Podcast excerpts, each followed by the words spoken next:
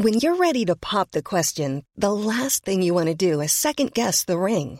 At Bluenile.com, you can design a one of a kind ring with the ease and convenience of shopping online. Choose your diamond and setting. When you find the one, you'll get it delivered right to your door. Go to Bluenile.com and use promo code LISTEN to get $50 off your purchase of $500 or more. That's code LISTEN at Bluenile.com for $50 off your purchase. Bluenile.com code LISTEN.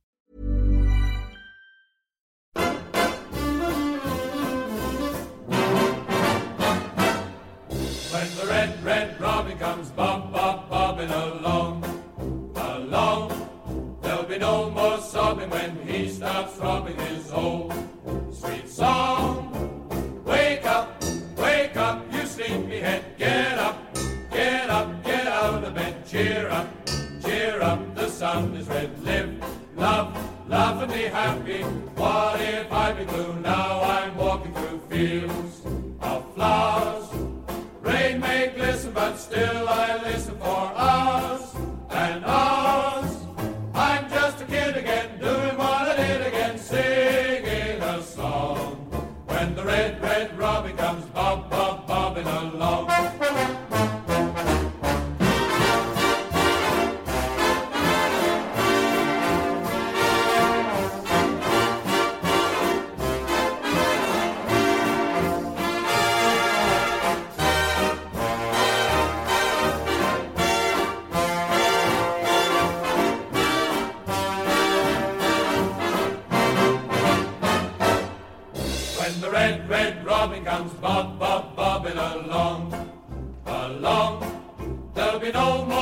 when he starts throbbing his own sweet song.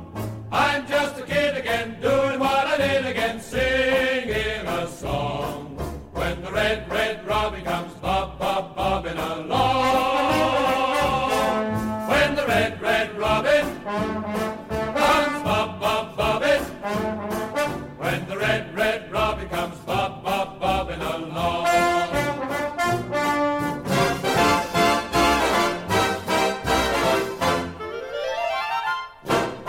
Sit joint bottom of League One as they slump to a fifth defeat in seven league games. The pressure is ramping up on Nigel Adkins. Welcome to Charlton Live.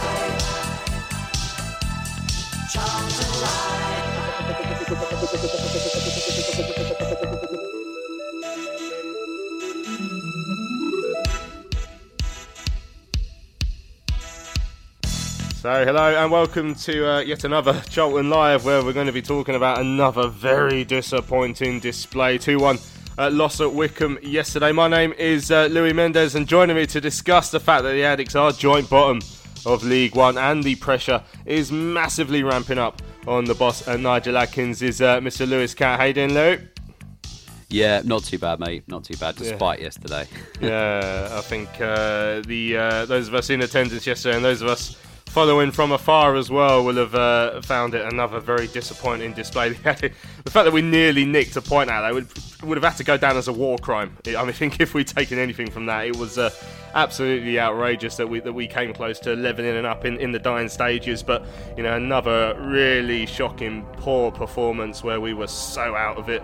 Uh, unfortunately, uh, we're going to hear the highlights of that game in, in just a few moments' time. We're here, of course, my interview with uh, Nigel Adkins, the under pressure uh, Nigel Adkins, where I did ask him to address some of the uh, the more disappointing aspects of the display, and of course the fact that quite a few fans uh, were calling for his head in the away end at Adams Park uh, yesterday. We're also uh, going to hear uh, some views from outside the stadium. Lewis went out and well spoke to you know some some very aggrieved fans, I think it's fair to say, but they did they did speak with a cool head as well, which I, I, I praise them and, and, thank them for uh, on on the pod, which we'll hear later. Uh, plenty of your tweets and emails as well. Uh, I mean, before we hear the highlights, Lewis, and uh, well, I mean, I said we did actually nearly nick something, which would have been outrageous, but. You know, maybe, maybe a good 15 minutes at the start, a couple of half chances for Jonathan Leko, but then faded into almost exactly the same performance as, as what we've seen for the majority of this season until maybe Corey Blackett Taylor changed things for the last five ten minutes. We've got a goal back, um, nearly nicked something, which would as as, as I can't keep uh, I, I, keep emphasising would have been outrageous. Um, but yeah, oh dear, where do we go from here? But uh, Nigel Adkins ma- majorly under pressure. Yeah, massively so. And um, like you say, yesterday I was quite optimistic going into it when the team came out a little bit. You know, it was a change in system that we've been calling out for, um, trying something new, which was welcomed because what we were doing before wasn't wasn't working. And uh, yeah, started fairly okay. You know, looked a, a bit more organised going forward. I liked that we had the wing backs, but apart from that, you know, once Wycombe got themselves ahead, we sort of came off the gas completely. And again, another really shocking performance where we just look completely inept of any idea. We just we don't know what, what kind of football we want to play. We we keep lumping it long to Stockley, who's either marked out of a game by two defenders or is is losing the ball in the air. I mean, they had that Tafazolli on him yesterday, who's I didn't even realise how tall he was. He's like the same height as Stockley, so he kind of kept him quiet all game. Um, it was only really when Stockley came off and Corey Blackett Taylor had come on and we changed up the system a little bit that we looked more threatening because we didn't have that long ball as an option. But by them, you know, 2 0 down, and, and it's you're leaving yourself too late. And um, yeah, a, a, lot of pressure from for Nigel Adkins now to turn this around. Obviously, we've got a, a quick turnaround as well with a game on Tuesday away to Gillingham, which again is no easy task. And with a sold out away end, the pressure really is going to be on because if we turn out a performance like that again, you fear just how toxic it can be. Obviously, we, we spoke briefly there about the atmosphere at the end of the game and, and fans calling for his head and a couple of chants sort of midway through the second half um, questioning his tactical decisions. Um, yeah, it's a man under pressure. Um, a football club with, with higher expectation to where we are now, and um, as we've said before, it's incredibly concerning the starting that we've the, the start that we have made. I, I, didn't expect it to be as bad as it is, and usually you, you lose a few and you can you can bounce back, especially at home. But we just look completely out of it. We look completely out of our depth, and it's a, a real worry at the moment. Mm, certainly is. Right, well, strap yourselves in. This is the highlights coming up now from Charlton TV. Steve Brown uh, was alongside Terry Smith. He can come and claim. Quickly taken. Looking for either Washington or Stockley. Goes to the chest of Stockley. Tries to tee up Washington. Does so. And uh, it's a good ball into Leko in the penalty area on the right hand side. Drills it across. Takes a deflection. Takes a sting out of the shot from Jacobson and it's into the arms of Stopcoach back to Suario takes on his man goes past him on the left hand side ball into the box it's a low one comfortably cleared by Stewart, but straight to Famewo. Ball to Arter. Arter, ball into the box to find Leko. Leko turns up against Stewart, gets a shot away, and it's in the side netting just momentarily. Thought they might have sneaked in, but must have taken a deflection, and it's away for the Charlton corner. Yeah. I mean, that's excellent from Leko. from the ball forward. It's gone straight to McCleary, edge of our Charlton box, and uh, McCleary cuts it back. It's with Horgan. He goes back to Thompson, takes a shot off the post a snapshot that uh, MacGillivray couldn't have got anywhere near. Ball comes out to meet, and uh, Scowen kept his run going. He's in the edge of the area. Ball across. No Wycombe player within uh, 10 yards of the ball across. Fortunately for Charlton, Gunter didn't know where it was going. He knew a beater was close. Didn't take the risk and puts the ball away yeah. for the Wycombe corner. Yeah, I think Ainsworth will be cursing, and no one's got the end of that. That's a very good move from start to finish. To back out to Obita. He reverses the pass back to McCleary. Oren makes a run. Dobson can't get the tackle in. McCleary with the shot away to the left-hand side.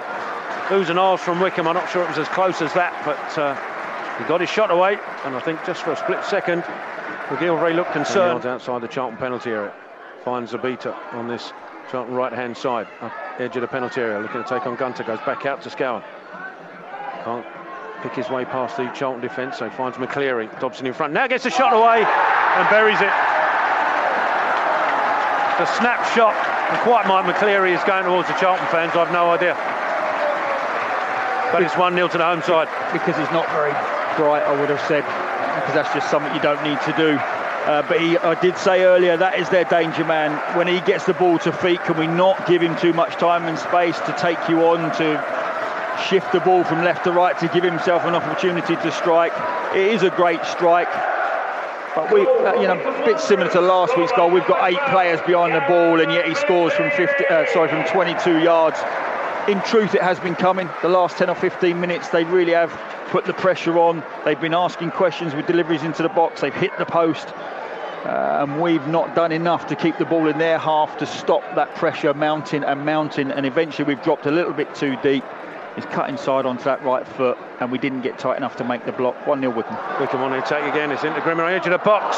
It was a tee up from Vokes to Horgan, who spotted Grimmer in space to his right. The instant shot didn't trouble MacGillivray, but uh, another warning sign for the Addicts. Yeah, I mean, he's, he's totally unmarked, isn't he, Grimmer? Uh, we've got away with one there. Back in possession, we'll find McCleary. The beater on the overlap. McCleary ignores him, sends the ball into the box. It's a header back across. This time from Grimmer. Nobody there, and it goes away for the goal kick. Yeah, again, cross comes in too easy. They win the first header. They've had a couple of moments in this first half where they put a ball across our six yard line. No one on the end of it. They've just put a header across, well, it's only two or three yards out, right across goal. No one reading it or anticipating it. I mean, they're well and truly on top now. Wycombe, that is. Yeah, it was a, probably the first half hour. It was a fairly evenly contested affair, but since that point, Wycombe taking control and are currently Short one free. short corner taken into McCleary, who drills it across. It needs a save from MacGillivray, and he's livid with his defenders for not picking that up. It was Washington who ended up spotting the danger, going across to McCleary, couldn't stop the shot coming in. McCle- uh, MacGillivray had to palm it over the bar. Yeah, and that's two. So you can be forgiven for getting caught unawares of one short corner in the first 45, but we can't switch off twice in a game. out to the left-hand side and a beater. Crossfield ball. Pearce gets a flick on it. I think it was important he did. It's run through to Horgan. Horgan back to Jacobson. Jacobson, ball into the box. It's a deep one. A beater's there. Heads it back across. McCleary with a simple head up has made it 2 0. Yeah, and I said earlier that you just can't keep allowing crosses to come into your box without getting tight. We're getting pulled all over the place in terms of our formation. Players aren't sure who to mark, they're not sure who goes out to get tight. But someone needs to get tight and stop crosses. Not only did we not stop the cross and we weren't tight, we weren't anywhere near the header who's put it back across the goal, and we weren't anywhere near McCleary who's headed in from. I mean, he will not have a simpler goal in his entire career than that one there. He could have done anything with any part of his body to put that into the back of our net, and we didn't get near the crosser, we didn't get near the header of the ball back across the goal, and we didn't get near the player that put it in the back of our net. 2 0. The shades of the uh, two goals that were scored by Cheltenham on Saturday, where nobody stopping crosses and nobody marking men in the box. Can he get a shot away? Lee instead touches it right to Famewo. Ramo finds Lee again in the box, takes the shot, de- deflected off of Jacobson. It's another important touch from the left back. And will have another corner. Corner taken. Lavelle jumps, gets his head there, Lavelle, and he scores! Sam Lavelle, it's his opening goal for the Addicts, brings Charlton back in the game. With three and a half minutes or so left to play. Can be an interesting few minutes as well. Well, it's, let, us deal with the goal first. The delivery to the far post was exquisite and it was well met by Lavelle. It's a very, very powerful header that beats Stockdale at his near post. He doesn't come across. I think he's been caught out by the power of the header. He didn't come across his goal quick enough to make the save, and that does make for a rather interesting last couple of minutes. Davison's there as well. Pearce gets something on it and it drops to Washington. Drops it to Davison. Washington once more. A flick. Oh, goal! Just past the post. I think it was Tafazolli who got the last touch. And it's just past the right hand post and away for the corner. Yeah, and it was a really poorly struck shot that's hit a defender and gone wide. But Stockdale again has got his weight transferred to the left, and if that's inside the post, he's never getting across to make the save. Lee this time with the corner. Sends it into the box. It's a tricky one. Oh, and he's dropped it to keeper. Stockdale can't cover it. It's into the. Six yard box cleared away. Charlton within inches of getting another equaliser. Arter picks it up at the Addicts. Ball into the box, cleared away by Jacobson. Looking for a cross up, crossing opportunity, gets it back to Arter. Takes a shot, deflected, and Tafazolli clears it away. And that's the last action of the game. Charlton made a fist of it in the last 10 minutes or so of the game. But the damage had already been done in the first 70. There we go. The highlights from Charlton TV, thanks to, to Brownie and, and to Tell. Um, oh, it doesn't make it any easier. I mean, all right, let, let, let's get straight to it then, Lewis. In or out, Nigel Adkins. I think I think we're we're, we're there now. We we heard the chants from the fans. Uh, plenty calling for his head. Plenty of tweets and emails coming in uh, along the same lines. Um, I, I, I think on this show we we we always try and be very level headed uh, we, we we don't try to jump the gun, but we're certainly having this, this conversation now, aren't we? Yeah, we are, and um, you know it's difficult one. I, like we say on here, we we try to to keep side with with the manager and, and you know have faith that they're able to turn it around. You know, Nigel Adkins is is no newbie to this game. He's he's a manager with a strong CV at this level. He's achieved great things with Scunthorpe and Southampton at this level previously. Um, he's got a great record of bringing youth through and, and developing youth players. He's a manager that's got a great CV at this level. Um, at the moment, here it doesn't seem to be working, and, and it's concerning because the back end of last season we were fairly impressive under him. But the problem that's that's kind of stuck out, even even in that moment when we were performing and we just missed out on those playoffs last year, the issue that was always called into question was the way we played and the style and, and opting for that long ball to Jayden Stockley. And I think Tom's mentioned it before that as as good a signing as Jayden is, that there were some sort of sides thinking, oh, that doesn't mean we play long ball all season, and yeah, and that's what we're seeing at the moment. And it's not even a long ball that's coming off because there's no one up there with him, and and it's there's these you know tactical decisions and things that are coming into question. I thought yesterday that the decision to leave uh, Charlie Kirk and DJ at home was a strange one because when we brought on a natural winger in Corey Blackett Taylor, that's when we looked the most dangerous. And for whatever reason, that hasn't worked. Whether they Wycombe have better, are better prepared for it and, and have caught us out there, I don't know. But whatever's happened, we lined up with the wing backs and it wasn't effective. It, it pulled Akin Famewo out of position on the left hand side and it pulled Lavelle out of position on the right and then you had Pearce in the middle trying to mop up, and it and it just it was causing all sorts of chaos. And then, like I say, when we changed the system around and we brought on a natural winger, Corey Blackett Taylor was having a field day. He was our best player for those. He was on the pitch for I don't even know how long 10, 15 minutes, and he it completely changed the way we set out, and he caused them all sorts of chaos. And I, you know, that that for me, especially with those two wingers, it, we've spoken about Kirk needing an attacking left back to maybe come out of his shell a little bit more. That's how he played best at Crewe. We've got Papasawarian who started yesterday, but we leave Kirk at home. DJ, I, I don't think, the, uh, based on how he started, given how negatively we've started as a team, that he deserved to be dropped. I think he's been one of our best performers. And if you look at the end there, if you'd have had Corey Blackett Taylor one side and DJ on the other, we would have been really pushing for an equaliser. And if we'd even been in that position in the first place, but these are all things that have come and gone now, and, and we have to just deal with that. But I understand the frustration with fans. I mean, I, there will be serious questions over over whether Nigel was the right man for the job. Um, I'd love to give him the the time to turn it around because you know, how, how, how much time? How much time? Because I mean, we, we, we're going to. I, I asked him how long you allow to t- aside to Joe okay, and that is one of the mitigating circumstances. And this is obviously comes down to the ownership as well. The fact that the transfer window was slow uh, and effectively we're starting again. But in in the meantime, you need to see an improvement, and we've not seen an improvement. If anything, we're regressing. So how much time do you give him before you know you have to say enough's enough and, and just accept it's not going to work?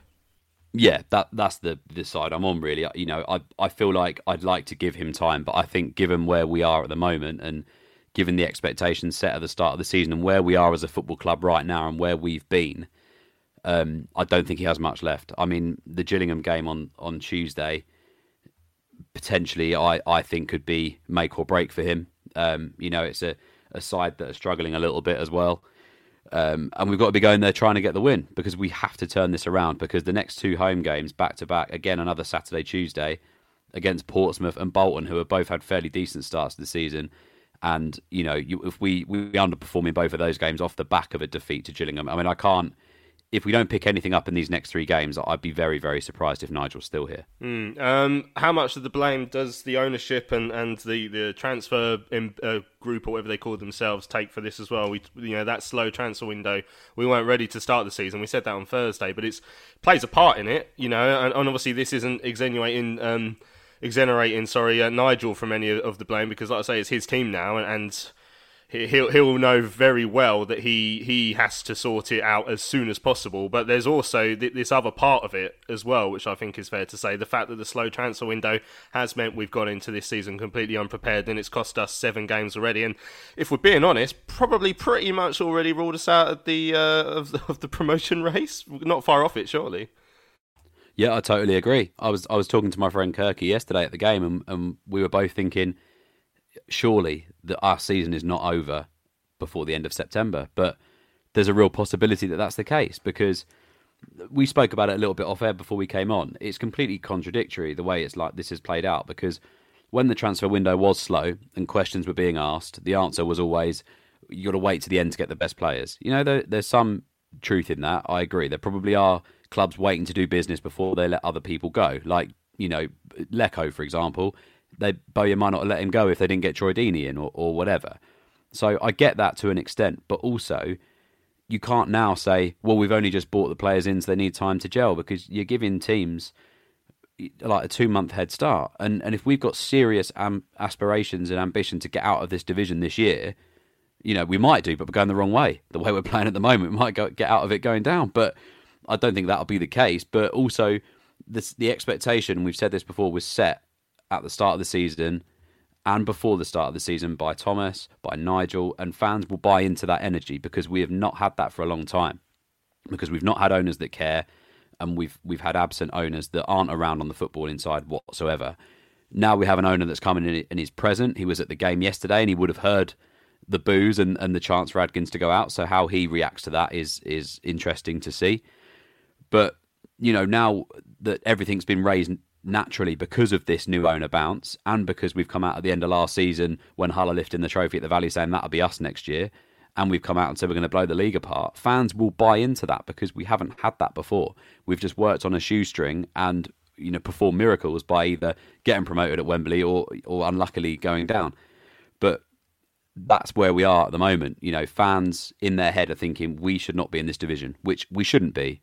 I think I've said before, no one has a God given right to get promoted, but as a football club, we should not be where we are. I mean, the fact that we're talking about Charlton sat joint bottom of League One is concerning. And, you know, that's why I mean, with Nigel, sadly, it doesn't all fall on his shoulders, I don't think at all. I think we've made mistakes in the build up to the, to the season with recruiting, and people need to take responsibility for that as well because I'm not sure that was all on Nigel. I, I imagine he wanted a team in at the start of pre-season, but we won't know those things. They're they're behind the scenes, but mistakes have been made, and sadly, the manager will be the one that takes the fall for it. And you know, as we say, it probably rightly takes the blame for some of the performances at the moment and the way we've set out and the way we play because he's the one spending the time with them on the training ground and you know ultimately these next three games for us are huge. Mm. and if we get nothing then i can't see nigel being here. Yeah, i mean you mentioned that thomas obviously was in attendance there. Um, went on twitter again after the game which, which he does after pretty much every game uh, says today's loss uh, puts us in a difficult position. We have to start playing better. Uh, towards the end we gave ourselves a chance. We need more of that uh, every minute on the pitch. Now i mean I, I, I do think that Thomas probably heaps a little bit of pressure on himself just by feeling the need to express an opinion after every game. I don't think that's something that every, that every owner would, would want to be doing, but that is something that Thomas decided to do. Um, and, and, because of that, we're going to talk about it. And sure enough, I'm sure people are going to notice the change in tone there. It puts us in a difficult position. I mean, you can read it whichever way you want, but when he puts it out there, you're, you're going to read it and, and make a decision. What's he thinking on that? And and again, he'll look, you look at that and you think, well, that he the, the owner is coming out and saying we're in a difficult position. Again, that can't that that, that is more pressure on Nigel Adkins. Yeah, hundred percent, and I agree. It was it's worded in a way that we've not seen from him before. You know, by difficult position, do you mean it's a difficult position because we're so far off the playoff race and we're sat in the relegation zone, or is it a difficult position because he might be forced to make a change and the man that he's brought in to replace Bowyer hasn't worked out? You know, it's difficult. Um, I personally think Thomas will want to give him time because it's his man, and it's a difficult one to call because the fan pressure will build very quickly. I mean, we saw yesterday it's starting to get to that point. I called it a few weeks ago when there were boos against Wigan. Um, it was, you know, I was thinking, oh, something's not right. Then there were the boos against Cheltenham, and I, I was thinking, you know, two more games and these boos will turn into, you know, Adkins out, and and sadly that's become the case. So the problem is at the moment is where we go if he does go, because I don't know out there in the market who you'd go for to bring in. I think the natural person to take it would be Johnny Jackson, and I think he'd probably be the fans' preference to take it as well. There were a few chants of Johnny Jackson's Red Army yesterday, um, but he'd have a job on his hands. You know, anyone that takes that role at the moment has got a job on their hands if Nigel's not here, because the players look completely devoid of any confidence whatsoever. You know, they they look all over the place. There's frustration in every single player out there. You could see him sort of stamping and shrugging yesterday at 2 0 down, and um, that's not right. You, you need someone in that dressing room that can lift that. And at the moment, I don't see anyone there capable of doing that apart from Johnny Jackson. And whether that's something that, that comes to fruition if, if Nigel does go, then that's that remains to be seen. But regardless of whoever gets it, if he's not here, it's a tough job because we're so far off that playoff race already that I think our season ambition is going to change massively. Mm. I mean, uh, we, we've we've not really spoken about the the aspects of the performance itself. Um, you know, probably did have a, a, decent 15 minutes or so. Actually, I think 15, 20. I think that was probably what the uh, I remember sort of looking at the tweets midway through the first half and saying and seeing people saying yeah this is better. And I think I probably I agreed it did feel a little bit better but then after maybe Jonathan Leko seemed to tire after about 20 minutes we, we faded again. And uh, I mean the goal from Garath McCleary uh, I mean 34 year old Garath McCleary I saw him saw, score his first ever goal in senior football playing for Bromley against Ramsgate about 15 years ago but um, it's still going and, and sort of uh, made us look a bit silly at times, McCleary. And I mean, not closed down for the first goal, given too much space. Second one, uh, two players unmarked. Basically, whoever headed it back across and McCleary himself for the header. I mean, these these just simple defensive errors that we we've been making time and time again. And, and again, it comes comes down to the first day of the season when we got our first clean sheet, and Nigel wanted to see another 24. Well, I think we've seen what one since then yeah, it's not good at all. And like you say, McCleary had a field day. He probably, in all those, since you saw him play at Bromley 15 years ago, he's probably not had an easier afternoon than he had yesterday because his first goal, he was given all the time in the world to to pick out that finish just before half time. That changes the whole dynamic of the team talk before we go in. Especially as you say, we did have that sort of strong 15 minute spell at the start where things did look better and the change in system was working. But you know, we this is our common theme. We have this every week now. It's you know, even Nigel comes out and says really good twenty minutes, and then a game's ninety minutes. You know, and, and that's the issue. We we we do not seem to have it in the tank to be able to keep up. You know, a, a momentum if we're playing well, and the spells that we do have, we don't capitalize on it. We just sort of you know, we we didn't really create any chances yesterday until at the end. You know, we absolutely peppered them at the end. But in the build up to that, you, it was just it felt like we were just you know, floating around in midfield with it, trying to pick out passes. There were so many slack passes yesterday. I've never seen us give the ball away so much as yesterday. It was absolutely shocking. And yeah, you know, you go in at 1 0 at half time, got to come out strong. We didn't. Then again, a mistake, second goal, McCleary completely open again, makes it 2 0, and that's when the fans turn. And then only then do we start making changes. And yeah, as you say, the last what five ten minutes we had a bit we had a bit of a spell, got ourselves back into it with Lavelle, but about you know eighty minutes too late. really, it's just it's you know it was it was really um, really disappointing. And I think you said in the intro, if we'd have got anything out of that game, which we very nearly did at the end, it would have been a total injustice to Wycombe. Yeah, I mean, well, we should mention Harry Arter, and I think this is probably the first time I've mentioned his name since uh, before kickoff yesterday.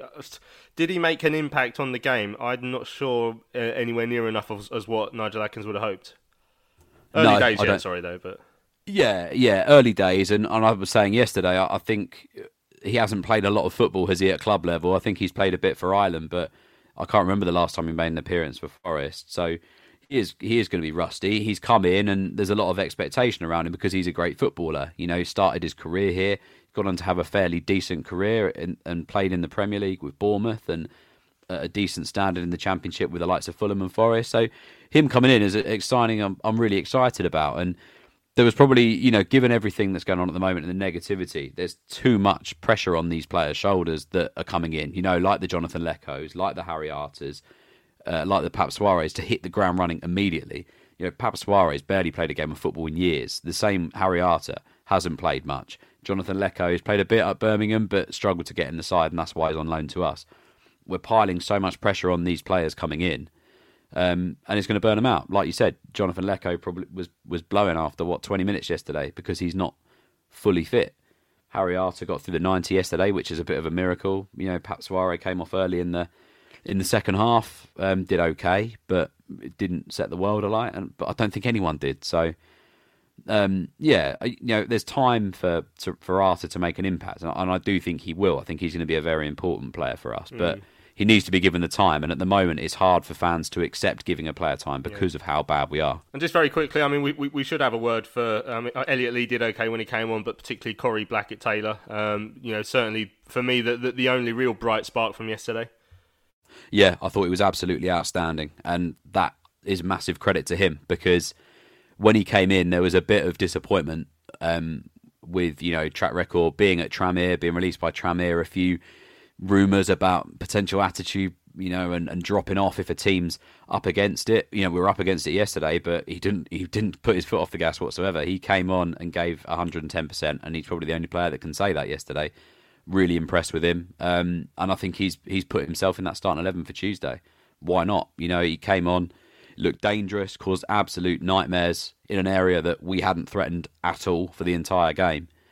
Um, and yeah, really, really pleased for him because, like you say, he, he came with a bit of a, a reputation for not being the best of players in, in terms of attitude, but his performance against Crawley in the Cup was outstanding. Uh, and when he came on yesterday, I thought he was magnificent. So I really do hope I see him in that starting 11 on Tuesday. Excellent stuff. Right, then uh, he's a man under pressure. Let's hear from Nigel Adkins. I spoke to the Alex boss after the game at Wycombe and asked for his thoughts on the defeat at Adams Park. Well, listen, we knew it was going to be a challenging fixture because obviously Gareth Ainsworth's done a great job here at. Um, Uh, at Wycombe for many, many years. They've just come down from the Championship. They've got a way of playing is very difficult to play against. Obviously, I've changed the formation to to try and deal with that. And everyone could see, you know, the ball's coming forward. We had to deal with that. And you know, for the first half hour, we've done really, really well. And then for me, you know, we knew they were going to press onto us. Could we bypass that press? And just dink the ball over the top. Maybe we didn't do it with the quality that we needed to do. But then, likewise, there's an opportunity to play through, and uh, maybe we didn't do that as well as we could have gone and done. Um, and obviously, Garath McCleary scores a goal bang on half time. That changes the complexion of the, of the game, if you like. We've come out, and again, from my point of view, I think the introduction of Corey Blackett Taylor was really good. You know, he's, he's come on there. Pape's done really well in the, in the time that he's played. It's his first start for us. Uh, we knew we got several players who were not ready to play 90 minutes of football yet. We're trying to introduce them all to it. But Corey Blackett Taylor's done really well, and then like Elliot Lee replacing Jonathan Leko as well, just maybe to link the play a little bit more. But Harry Arter making his first start for the game, George Dobson coming back in midfield. Um, so, and obviously, we then had a, rate, a late rally towards the end. Great header from Sam Lavelle from a set piece, and obviously there was oohs and ahs then that things maybe didn't drop, but unfortunately we've ended up on the the wrong score, the wrong side of a 2-1 scoreline again. Disappointment again that Charlton really struggled to impose themselves upon the fixture until those final five minutes. Well, I think you've got to turn around and have a look at the opposition as well because they, they, they know they're going to press. You know, Gareth's team, they're not going to allow you five seconds on the ball. And then I'm talking about when we do get the ball, have we got the quality to go and bypass that? And that's something obviously we've got to keep working on obviously um, the results will just mean that the, the, the, pressure will be ramping up and, and, the fans have started to have their say today. How difficult is it to, to sort of deal with all that whilst trying to get your side out of a rut as well? Well, listen, that, that's football. You know, we're all we're all aware of that. Uh, the, the, fans on the large have been great, getting right behind the, the players. I, I, understand the frustration because at the end of the day, you know, Charlton, we need to be getting out of this division. We need to be winning every single game that we're looking to go and play, and we haven't done that today. And, but you could see the supporters were right behind the team. Uh, but obviously, when we didn't, we didn't, you know, we've gone behind. It makes it a little bit more challenging. That's that's what happens. It's human nature. Uh, how do you get around it? We're back in again tomorrow. We've got an honest, hard-working group of players, um, and we've all just got to you know, get ourselves ready for the next game, which is going to be a good one at uh, Gillingham on Tuesday. Obviously, it has, it has been a very disappointing start. Obviously, no, no one's trying to, to come away from that. But I think the, the fact that it's, it's, not just the results, I think a lot of fans feel that Charlton haven't really been in as many games as, as they'd expect to. Is that a fair comment? Listen, I think when we look at last season when we've come in, we've, we've um, we established a formation of a, of a 1-4-3-3, if you like. Uh, changed it in one game when we played Accrington, and that was like horses for courses, in the nature they played, like we've gone and done today. Um, Alex Gilbey was a big part of that, by the way. But you know, we, we lost one of the of the ten games, and we've done all right. And we've started this season looking to do that. Obviously, we lost personnel. Youngsters have done done great. And now the last couple of games, we went with a two in a good win against Crewe. A few more players come in. Excellent victory, six against Crawley. Uh, obviously, it was disappointing last week against Cheltenham for the first half. Second half was a little bit better, but we are on the wrong scoreline. And um, from my point of view, my teams have always played football, always played out um, and that's where we're trying to build towards. What we've got now is, is a large group of players now that have just come in. Uh, competition for places that talk about is important but everyone's got we've got to find that identity and that, that way of playing that's going to give ourselves an opportunity to win the games of football. Yeah, because as you rightly say there now it's you know you need to start getting points on, on the board. And if you we haven't got that luxury of trying to find a way to go and play. It's kind of like you've got to find a way to play but you've got to go and win the next game of football as well. That's where as you say the pressure comes from because it's the expectation of winning the next game. You mentioned yourself after the, the game last weekend against Cheltenham that you, I think you were getting a bit frustrated that Cheltenham looked to be going long. Perhaps maybe that's the, the easy method at times. Do you think sometimes the players seem to fall into that trap again today? Because I felt the fans behind the goal every time a long ball went in, they, they, they felt Yeah. a bit, dist- uh, a bit uh, disappointed with that. Yeah, I said that to the players before the game and, uh, and during the game and at half time. The whole idea, we knew they would come and press, and ultimately what we were trying to do was suck them in so we could play three against three in their half of the pitch. You know, with a Jayden Stockley, with a Jonathan Leko, uh, and a Conor Washington. Uh, because if you wanted to go and play, we knew they were going to press. And then they'll they drop back a little bit and try and block the, the space, and then there's a space to go and play. Did we create that enough? Did we were we brave enough to get on the ball at that time to go and do it? That's something we've got to go and work on. And the players they made it perfectly clear. You know, I want us to be a passing side, but likewise, you have to understand as well. Sometimes confidence can can wane. Um, people will play a safer pass more than not. Um, we do have a big target man who's very effective in Jayden Scott Stockley. You know, maybe what I have to do is take him out of the equation, and you don't. You, you- you're forced to play a little bit more. Um, but I don't really want to be. It's time for me to to, con- to reflect and contemplate because, I say, Jayden's one of the best strikers in the league.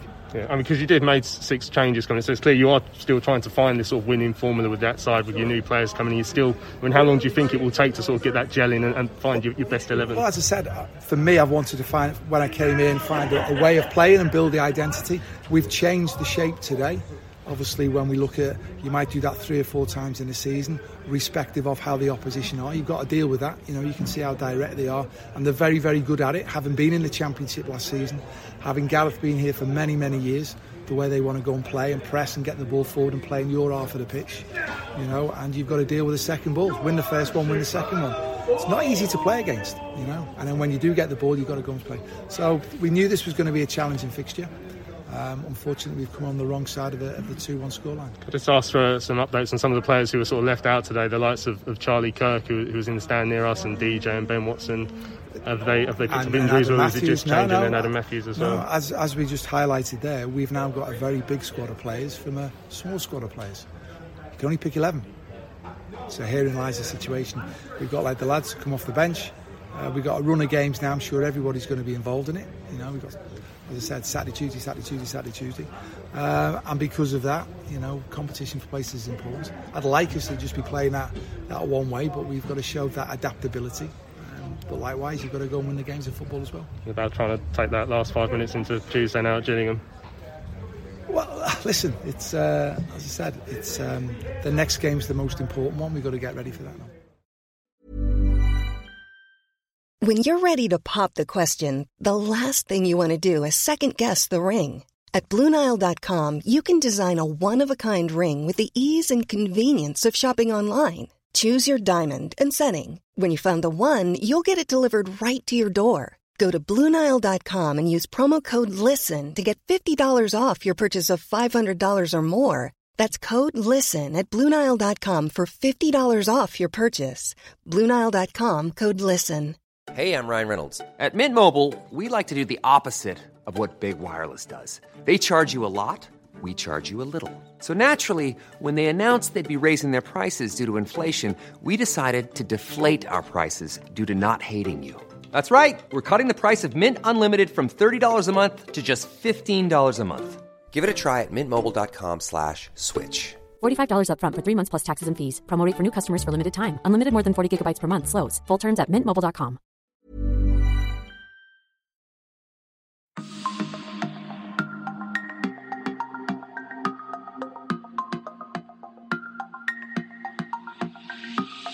Good challenge by Gunter and Joel can break it. It's three on two. Jaiyesimi switches the play across to Washington. Washington ball forward to Stockley. Can he get there? Stockley still with it. Jayden Stockley. Charlton two, Crewe nil. A great counter attack from the Addicts. Washington calm, composed on the ball. Pass forward to Stockley, who just let the ball run across him, takes it past Jääskeläinen and finishes. Charlton Live. Welcome back to Charlton Live. Just before the break, there we heard from uh, Nigel Adkins. Um, uh, pressures there. Obviously, I asked him about about the chance, and Uh, you know, he's, he's, he's not going to say anything other than, than the fans are entitled to their opinion. But obviously, one, one thing I did ask him is about the fact that we resort to the long ball so often, and, and he dropped a hint that he may look to take Jayden Stockley out of the equation. Um, is that the answer? I mean, it is, uh, funnily enough, I had just put that in my takeaways piece that I'd written at full time because I mean we need to find a way to not do that, and and if it means not having Jayden in the side for a while just to try and impose an identity on on the team, is that the way to go about it? Um, I'd like to think that it wasn't only because he's one of our key players. You know, we signed him for a fee. Um, I'd rather actually try and play to his strengths more, uh, have someone alongside him to try and help take that pressure off rather than just lumping to him aimlessly all the time. Um, it would feel a bit like a punishment to Jayden if we were to just take him out because of the of the way other people were trying to play. Um, but if it's the only way that we can get this system um, out of our systems, if you like, um, then maybe we need to try it out and see what happens. But I'd, I'd like to think that we can work around it because I don't think it would be fair on dropping Jayden because his performances haven't been the worst. It's just that we're lumping it to him aimlessly, and he's he's being marked out of games and when he is winning the headers, he seems to be penalised for, for fouling a player. So, yeah, I'd like to see us try and have someone alongside him to support him rather than drop him out completely. Mm. All right, let's have a look at some of the tweets and emails that have come in. Uh, we've got our views from the fans bar. Um, a feature coming up as well. my brother's just tweeted in for the first time ever. So Stockley needs to be kept out of the team. It may mean that we stop playing the silly hoofball. There we go. It's almost like he was listening live, which he's not. But um, there we go. So that's his answer to that. Um, but yeah, plenty of you have tweeted and emailed in. Don't be too offended if we don't get to you, because again, I'm, I'm sure if you look on our, our social media channels, that plenty of people have sent messages. So we're not going to be able to get to all of them. Uh, but you know, once again, thank you to everyone who has uh, sent in stuff. And don't forget, actually, after the game against Gillingham, uh, you'll see Benji and Lewis floating around outside Priest or, or possibly on the train back uh, towards London after the game. So make sure you go up to them and speak to them into our microphones and get your views on Thursday's podcast. But Charlton uh, FC boy says, I think Nigel Adkins made the wrong decision to play five at the back. Uh, it was uh, slightly more defensive than usual. I'm not a fan of a five, if I'm honest. Uh, the players are still playing the long ball, still second to every ball. There's no urgency in the team either. To go and score. Corey Blackett Taylor needs to definitely start on Tuesday though against Gillingham. Him, Lee, and Lavelle uh, were the only players who made a uh, impact uh, yesterday. Uh, it was genius from a, a night from uh, from Ainsworth, according to Craig Bond. Uh, we wanted to make sure that we did they didn't create an identity uh, today. That's what the the Wycombe manager said. he says even the opposition can work it out. Jack says easy. when I said what needs to change, he says we need a new manager. There's plenty out there who would want it. Addicted 2021 says go all out for Chris Wilder. he just gave an interview saying he'd consider League One if the project was ambitious and progressive. it's the most cr- critical uh, role. Yes, he'll be more expensive, but at least try and get him. Uh, JJ can get the lads playing uh, with pride uh, from Tuesday onwards. In the meantime, Timsey uh, says tactically we've been shocking this season. The team has no identity. I honestly couldn't tell what style of football uh, Nigel Adkins is trying to instill. we hear how good training is, but on match days it's like no one has a clue. We never have a presence in the midfield. and then he adds, to me, it seems Adkins is struggling with not knowing his players, but also struggling with the quality of tactics being used against him in League One. Uh, the quality in this league uh, has moved on to a much higher level uh, since he's last managed a club in it. Daniel says two more games, otherwise it's adios uh, to Nigel Adkins. Chris says get the feeling that either the players don't believe in the tactics or some of them just aren't passionate enough. Was impressed with Corey Blackett Taylor and Elliot Lee when they came on. Uh, both tried to make stuff happen in attack, but we left it too late to get anything from the game. Uh, we need a reaction on Tuesday. Louis K says personally we need a new manager. Uh, the tactics Adkins are playing uh, just uh, just aren't working. Uh, he says if Neil Harris comes in, assuming the rumours about him being at Adams Park are true, and then they might as well relegate us now. I, well, I saw someone say he was there. I'd be shocked if if Thomas was just reeling out a new manager to sit behind the current one. It's, you know, managers go and watch games all the time. I wouldn't read too much into it if anyone was there. Uh, David Young says, uh, whilst we would agree uh, with your assessment, uh, how would anyone complete, uh, complete, sorry, explain the complete difference when compared uh, with the end of last season. That's that's one of the things that confuses us the most. Obviously, Lewis is that Nigel did well towards the end of last season. Why why is it so different this year? Yeah, it's bizarre, isn't it? I, I don't, I can't even put my finger on it. I have no idea. But whether it's because we just haven't had the preseason we wanted or something, I don't know. But the way that we're lining up at the moment and the way we're churning out these performances is is alarming and worrying because, like we've said earlier on in the show, we're our ambition this season is to get promoted or be in that top six and be in the picture. But we already find ourselves, you know, what is it, sort of ten points off it, something like that, maybe even more.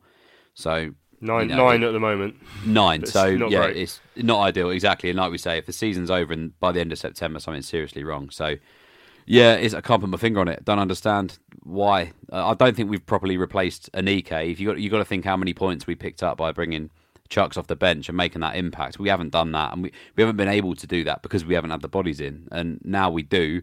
We're trying to get those bodies up to speed. So that that's probably a big factor. Mm, right, uh, DFT says we need a change of manager and quick, and Dave says quite simply, I would play 4 4 2. Wycombe were playing Championship football last season uh, and were unlucky to get relegated. I would have settled for a point. Nigel Adkins talks a good game. The supporters are entitled to voice their opinions. Ultimately, it's up to Thomas Sandgaard. So Darcy, excuse me, says as each match passes, I really, really want to see something or hear something which makes me believe that Mr. Adkins is the right man at this time for Charlton Athletic. Uh, I wasn't convinced when he first joined. Yesterday's evidence continues to suggest that he is not, I'm afraid. Ken says, nice guys don't get results. We're second best in every department. No guts, no glory. If we don't act soon, it will be too late. It's a results a results based industry, and the results so far are clear for all to see. Macca says, all I say, if we're losing or lose on Tuesday night, it will become very toxic, and the blame doesn't just lay uh, with Nigel Adkins. The players need to take a look at themselves uh, as well. Useless uh, the lot of them. Uh, Mark says it looks to me like Adkins has lost the dressing room as players are not playing to the instructions given. The hitting long ball to Stockley is a waste of time as it just gives possession away. Need the ball to play from midfield and pass the ball on the floor. I fear that Nigel will be gone soon. Yeah, I mean, we heard in my interview there.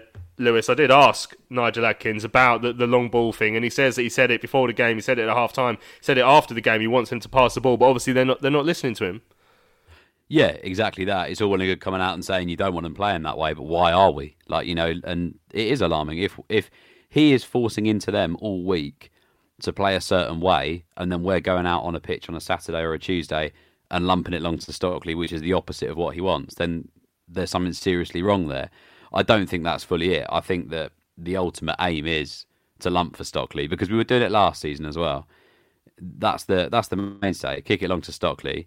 Um, but when it's not working, be able to pass around it and, and try and build up from the back. But we, we can't do it. We just get desperate. We you know fans get on the back because we're performing badly and we're trying to force something out of it by lumping it long to Stockley and hoping it comes off. And it, it isn't because people have sussed that out. It's it's an easy way of Hmm. defending. You know, it, people have worked us out. What six games into the season? Yeah, and Alan just says, I said a couple of weeks ago that Stockley is the problem. Uh, we played better 10 minutes yesterday without him, and also in the Crawley game uh, as we were able to play the ball on the ground. I feel sorry for Stockley as Adkins should be in training, working on getting to the, here, the ball to him without uh, uh, going for the long ball. Right, Robert says, Adkins comes across as being too nicey-nicey. I'm not one for being too hasty about saying managers must go, uh, but I can't see these dire performances changing overnight. So on the basis, sorry, Nigel, hand it over to JJ and Jason Euell for a temporary role. Passion and steel is needed. Tyler says it was horrific, the worst football I've seen since the Slade era. Uh, the only positive was Corey, uh, Corey Blackett. Uh, Taylor, for me, Adkins has to fix this. He's tactically clueless and is well past it. James says nothing is working, no part of the lineup is clicking uh, in a way for us to build around. Little, if any, time uh, left to salvage uh, the season. Simon says when Thomas said Premier League in five years, I didn't realise he meant the Isthmian Premier. He's out of his depth, ruining, uh, sorry, running the club. Uh, he needs to get an inexperienced football CEO. He said he can run a successful club by keeping it simple, but hiring Jed Roddy has made it uh, complicated. Uh, uh, Rick says uh, people were warned about this dinosaur, but no, Mr. Positive sucked most in. Uh, actions are better than words. Make the most of your day, people. That's from Rick. And I mean, this last one, Adkins needs to win five in a row to save himself from the sack, and he's got two hopes: Bob Hope and No Hope. And Bob's dead, and that's from a Smaverick as well. Right, let's hear some uh, from some fans who were there yesterday uh, and spoke to Lewis after the game as well. This is our, our new feature we've been doing this season. Probably the worst time to start this feature because, uh, or maybe the best because a lot of fans want to get some stuff uh, off their chest. This is the views from the fans bar after yesterday's performance uh, at Adams Park. I thought we were, we were poor all over pretty much.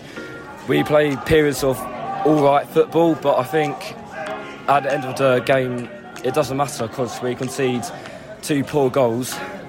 And last 10 15 we were all right, but it counts for nothing because we just weren't good enough all together. We didn't expect much else today against Wycombe. Um, we were worse than we were last week, which is hard to believe.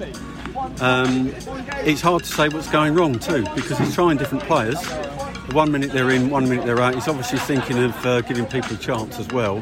But at the moment, I don't think it's, it's about individuals. It's about the team, the way the team is playing, and that's not right. Whatever's going we just wrong. kept hoofing it to uh, to Jayden, who, who just either wasn't getting a touch of it or was just knocking it onto himself. And I think at half time, not that I blame him, I think we should have taken him off and tried something differently. Um, and it was just too little too late in the last five minutes, really. It, I, I mean, I can't believe we almost snatched it because I think that would have been an apology to Wycombe, really. I think, you know, um, for us to have snatched it, but we almost I think did. he can only work with the tools he's got, and um, I, I, I think in his heart of hearts he would wish he had different players out there. Um, I think we left a lot of things too late. We didn't get the players we wanted, and he's making the most of what he's got at the moment. But when you see the impact that people like Blackett Taylor and Elliot Lee make when they come on, you know, Elliot Lee's got quick feet, quick brain, and that's what we need a little bit more of. You can get the ball into people's feet like that around the box, you can make things happen. You get the ball out wide to Blackett Taylor, he was taking three people away, which created space for other people. It's one of the reasons I think we did better in the in the last few minutes. It was all about Blackett Taylor and Lee Elliott creating those opportunities. You know, so that that's two positives, and I think we must be looking at those and saying those two have got to start. You know, they're worth And I hate, minutes. I hate it when you're calling for the head of the manager so early in the season, but but uh, last week he was right to be angry. It's in the changes, but it hasn't worked this week. In fact, I, I agree with Gary. I think we're worse this week overall than we were against Cheltenham. 'Cause at least the second half, we looked good until Cheltenham started to break the game up and be and you know be quite cynical, and we hadn't got a response to that. To be honest with you, apart from injury time today, we didn't look like we had a hope of doing anything. And it could have been worse. It could have been three or four. It could have been out of sight before we even got that late goal. So you have to look at um, Adkins tactically, but I, I don't like their you know, the you're not fit to wear the shirt. I think that's, I think you save that for when you think your team just hasn't tried. And I think the team, some of the players are working really, really hard today, but it's just, they're just not working as a team. He's got a big job on. I wouldn't want it, but no, I think it's too early to blame the manager. I reckon Adkins could be out if this maybe today, maybe Tuesday if we lose again, but doesn't look good. Yeah, I, I can't see us getting many points out of that, if any, to be honest. And um, I reckon if it continues, maybe Tuesday, maybe next Saturday, but if it continues, he's definitely out in the next couple of games. There we go. Thanks to those fans who, who spoke to Lewis. Uh, Lewis, if uh, I've put you on the spot a little bit to keep going out and getting these, but I mean, it, it's, it's good that people can speak sort of with a level head after the game, but at the same time, you know, give us their very honest opinions. Yeah, hundred percent. You know, I'm really enjoying doing the feature because, like you say, you're, you're capturing the fans' emotions immediately after the full time whistle. You know, and it helps. You know, like you say, get their get their sort of concerns off their chest early doors and, and get it out on the show, which is great. So, cheers to everyone for keep getting involved in it. Um, it's just a shame that they're not more positive at the moment, but hopefully we, we turn it around and, and we get those more positive reactions um, Mm. later on in the season. Yeah, right. Let's have a look at a few emails then as well. Hi to Jonathan West from the Upbeats. Uh, uh, who sent us his regards. I hope you're well, mate. Uh, Chris says uh, we uh, were good for the first 20 minutes and then absolute rubbish. They didn't look like a team in lack of pressing. It felt like uh, there was no plan. I was pleased when Nigel Adkins was appointed, and he certainly raised the bar at the end of last season. I'm pretty sure he works all week telling the players how he wants them to play, but whatever he is telling them, it's not getting through as we keep being served up this second-rate football. I don't know what the answer is, but I suspect Thomas has the hardest decision yet to make, and my daughter had to sit through that as her first Charlton game. My God, we will never see her again. I'm sorry, Chris, that that happened, uh, but she will never attend a game again after that. I mean, hopefully, she enjoyed the excitement of being in a, a raucous atmosphere as well. We, we should say, actually, Lewis, the, the away fans were, were loud yesterday, weren't they? They're excellent.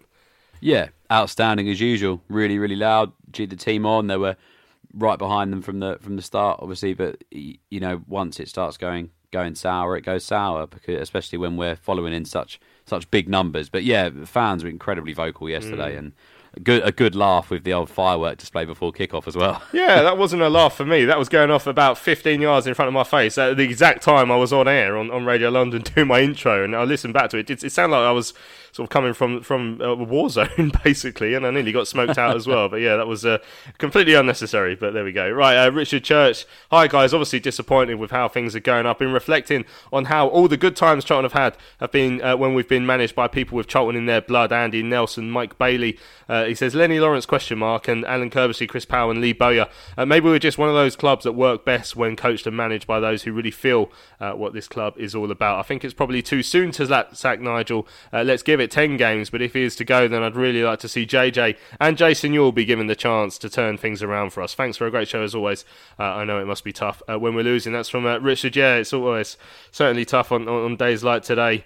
Uh, but yeah, that's certainly an idea I've seen muted by a few people. McSquared says, uh, I hate to say it, uh, but I'm beginning to think that Nigel Adkins' uh, days could already be numbered. The team is showing no signs of improvement. We've come far too one dimensional and predictable, and Nigel is sounding uh, like a broken record. Any success we've had in the pers- uh, last 30 years has been with a former player like Curbs, Powell, or Bowyer at the helm, and no outsider has impressed. Therefore, maybe it is time to give JJ and Jason a go with Curbs in as an advisor or mentor. I'm pretty sure it couldn't be any worse in the current situation. Action is required urgently, otherwise, it's going to end up uh, in League Two, uh, and we should know.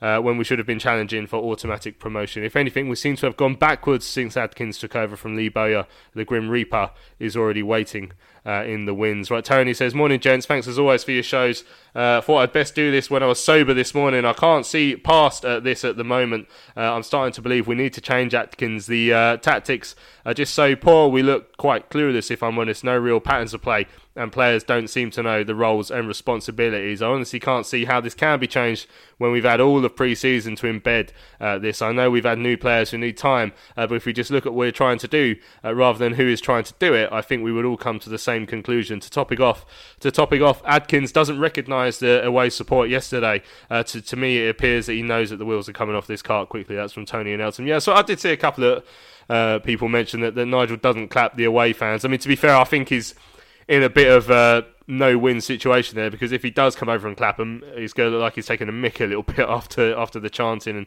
and whatnot throughout the game. So I, I understand why he didn't, but at the same time, I understand that sometimes you, you like to see the, the, the manager sort of. Uh, acknowledge you, I guess. Right, Duncan, I was there yesterday. I'm afraid to say I can't see how Adkins can turn it around. What surprises me and frustrates me for the second week running, uh, following a week's worth on the training ground before the game, is that we were outplayed, outfought, and outfought. Uh, whatever he is doing, it isn't working.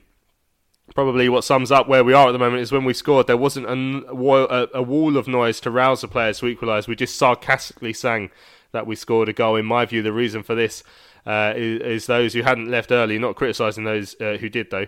Uh, we all knew that we deserved absolutely nothing uh, from the game. It would have been a travesty and embarrassing uh, if we ended up with a draw. He said two things stood out for me yesterday. Stockley does not move around enough to make himself available for balls into feet. Uh, if uh, if like the last few games he's dominated by the opposition centre backs and we've got nothing. It says Akin Famewo's distribution is awful. Every long ball he hits goes out of play or to the opposition. To cap off a miserable performance, he was asleep uh, for the second goal. And Duncan uh, adds, "So pleased I've got tickets for Gillingham." Yeah, it's uh, yeah, a lot of people possibly regretting that decision, but who knows? Maybe that'll be the game where it all turns around. Uh, Phil says another shocking performance overall. Hopefully Nigel will put the three up top uh, theory to bed after that. We need to play two up top and closer together. Having three, whoever the personnel is, seems to makes us have three individuals too far apart to feed uh, off each other. It's a must-win game on Tuesday against Gillingham. A defeat uh, would be uh, disastrous. Dom Richardson says, Hi guys. Uh, David Jarvis tweeted earlier about how Charlton managers who've done well for the club have all had a prior connection to Charlton. This was my worry when Nigel Adkins came in despite previous successes. How much of a problem do you guys think that Nigel is compared to the other factors? So the question is really, and it is I guess we've discussed it, but how, how, much of this comes down to Nigel and how much of it comes down to those extenuating circumstances? I think we need to know the answer sooner rather than later. Yeah, I totally agree. I, I don't think that this all falls at Nigel's door. I don't, I don't think the blame can be fully on him. I, I think that there are mistakes made in the build up to the season, and I think we've just underestimated it, and and that's something we're we're suffering with now. But also the way that you know the way the performances are at the moment, and, and the way we're lining up, the way we're playing, Nigel has to take responsibility for that. That's that's not in the boardroom or or anywhere else. You know, that's purely what's happening at the training ground. Are they listening? If they're not listening, why aren't they listening? Um, those they're those reasons for that. But I do think that he's been handed a, a bit of a, a trump card, really, because he probably wanted to be better prepared for the season, like I said earlier, and we weren't, and that's not his fault. So the blame can't fall solely on Nigel, but sadly, the football manager is the person that leads a team out every Saturday and a, and a Tuesday or whatever. And at the moment, he's leading it out to defeat most times. Excellent stuff. Right, I think we're going to leave it there. Um, it's, been, it's been a tough show, as I'm sure you can imagine. Thanks to everyone uh, who's tweeted and emailed in. And as I've mentioned, uh, sorry if there's there's a few tweets and emails we haven't been able to get to, but we've got quite a few that have come through. Um, but yeah, I think I think we should call it a day there. Uh, hopefully, we will see a Charlton side who uh, perform a little bit better uh, when we travel to Gillingham on, on Tuesday. Short journey. Uh, thank God it's not a derby game, otherwise it'd be really high pressure. But there we go. Uh, no one really cares about Gillingham, uh, but we do care about Charlton, and we need to see a performance. Um, so yeah, thanks for everyone who's, who's tuned in and, and uh, sent your messages in. Lewis, uh, thanks for joining me on the show this evening. No worries, mate. See you at Gillingham. Yeah, looking forward to it already. Don't forget, after the game against Gillingham, look out for Benji and for Lewis, who'll be after your post match reaction for Thursday's pod. And uh, make sure you tune in on Thursday as we look back uh, at whatever happens at Gillingham, hoping and praying that we can finally turn this season around. I think I've said that about 12 times already this season. There we go. Right, I've been Louis Meadows. Thanks for listening. We'll see you again on Thursday.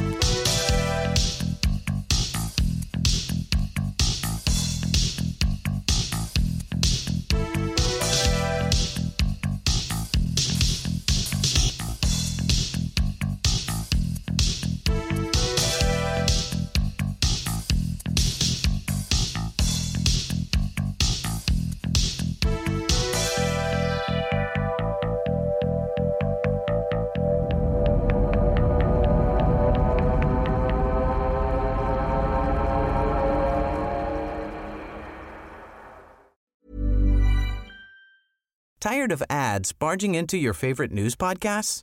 Good news. Ad-free listening is available on Amazon Music for all the music plus top podcasts included with your Prime membership.